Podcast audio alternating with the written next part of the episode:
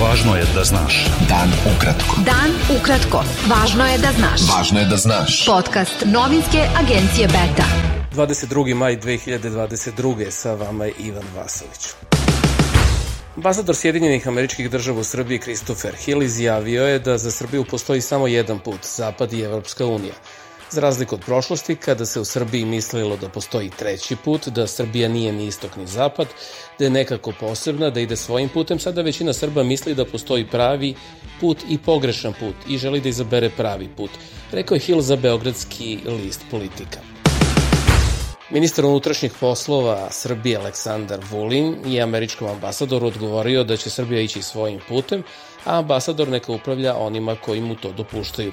Vulin je izjavio da će uvek biti protiv uvođenja sankcija Rusiji i da oni koji na tome insistiraju žele da slome duh ovog naroda. Ministar je kazao i da Srbija ima jedinog slobodnog državnika u Evropi, predsednika Aleksandra Vučića, dodao da ne zna odakle Vučiću ta hrabrost da izdrži pritiske i da je Vučić jedina nada da Srbija ne uvede sankcije Rusiji.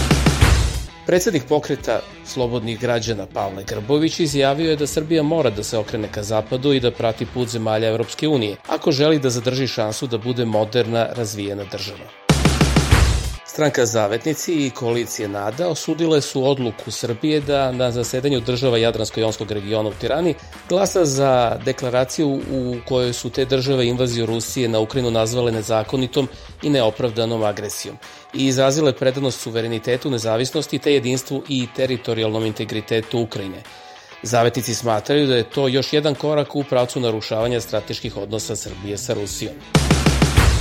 Srpski pokret Dveri je saopštio da ako poziv na jedinstvo znači uvođenje sankcija Ruskoj federaciji, članstvo Srbije u NATO, odustajanje od Kosova i Metohije, nebrigo o našim sunarodnicima u Crnoj Gori, Republici Srpskoj i svim drugim Srbijama u rasijanju, kao i nepoštovanje zakona i ustava, dveri ne mogu niti hoće da budu saučesnici u urušavanju naroda i države. Zvaničnici u institucijama Evropske unije i zemlje članice Unije snažno zahtevaju od vlasti Kosova da suštinski obnove dijalog s Beogradom i stavljaju vrlo jasno do znanja da ni Srbija, a svakako ni Kosovo ne mogu napredovati ka ugrađivanju u EU bez opipljivog napretka ka normalizaciji odnosa u vidu celovitog međunarodno priznatog sporazuma. To su agenciji BETA preneli zvaničnici u Europskoj komisiji i Savetu ministara Evropske unije – istakavši da su i institucije i vlade EU veoma nezadovoljne zato što predsednik vlade u Prištini, Albin Kurti, uprko svim jasno izloženim razlozima, uporno odbija da prihvati obnovu dijaloga uz nužnu primenu svih dosad postignutih sporazuma.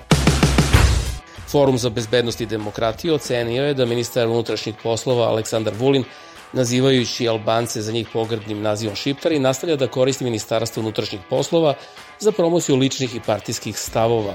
U fondu navode da Vulin takvim nastupima dodatno otežava i onako opterećen dijalog Beograda i Prištine. Predsednik izvršnog odbora Srpske napredne stranke Darko Glišić izjavio je da se o konsultacijama i rokovima za formiranje nove vlade Srbije može govoriti tek po proglašenju rezultata još jednom ponovljenih izbora u Velikom Trnovcu kod Bujanovca. U Srbiji su od posledica infekcije koronavirusom umrle još dve osoba, još 186 je zaraženo. Za 24 sata testirano je 4170 osoba. Hospitalizovano je 218 pacijenata, a na respiratorima je 10. Epidemiolog Zoran Radovanović rekao je da su majmunske boginje, čih se više od 100 slučajeva pojavilo u Evropi slične velikim, te da od njih 85% slučajeva štiti vakcina protiv velikih boginja. On je za TVN1 rekao da Srbija nema na lageru te vakcine, odnosno da nije ni registrovana, jer kako je naveo, u Srbiji te bolesti nema već pola veka. Beta. Dan ukratko. Budi u toku. Rusija je pokušala da upadne u grad Severno Donjecki iz četiri pravca, rekao je Serhij Hajdaj, guverner ukrajinske oblasti Lugansk. U objavi preko telegrama Hajdaj je rekao da su ti pokušaji bili neuspešni, ali da se nastavlja artiljerijsko gađanje stambenih četvrti. Ratno stanje i opšta mobilizacija u Ukrajini produženi su u nedelju za tri meseca do 23. avgusta. Predsednik Volodimir Zelenski će u ponedeljak putem video veze održati govor političkim i ekonomskim vođama sveta okupljenim na Svetskom ekonomskom forumu u Davosu.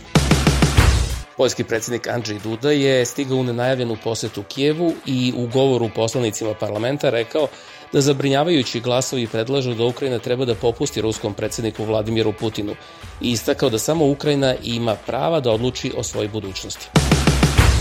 Dvojica navijača Splitskog futbolskog kluba Hajduk su ranjena, dok je desetak policajaca povređeno u noći između subote i nedelje na autoputu Zagreb-Karlovac u masovnom napadu navijača na policajce, koji su ih organizovano pratili s utakmice u glavnom gradu, objavljene u Zagrebu. Bio to pregled vesti za nedelju 22. maj. Sa vama je bio Ivan Vasović. Pratite nas i sutra. Prijetno.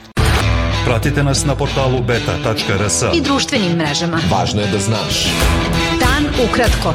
Podcast novinske agencije Beta.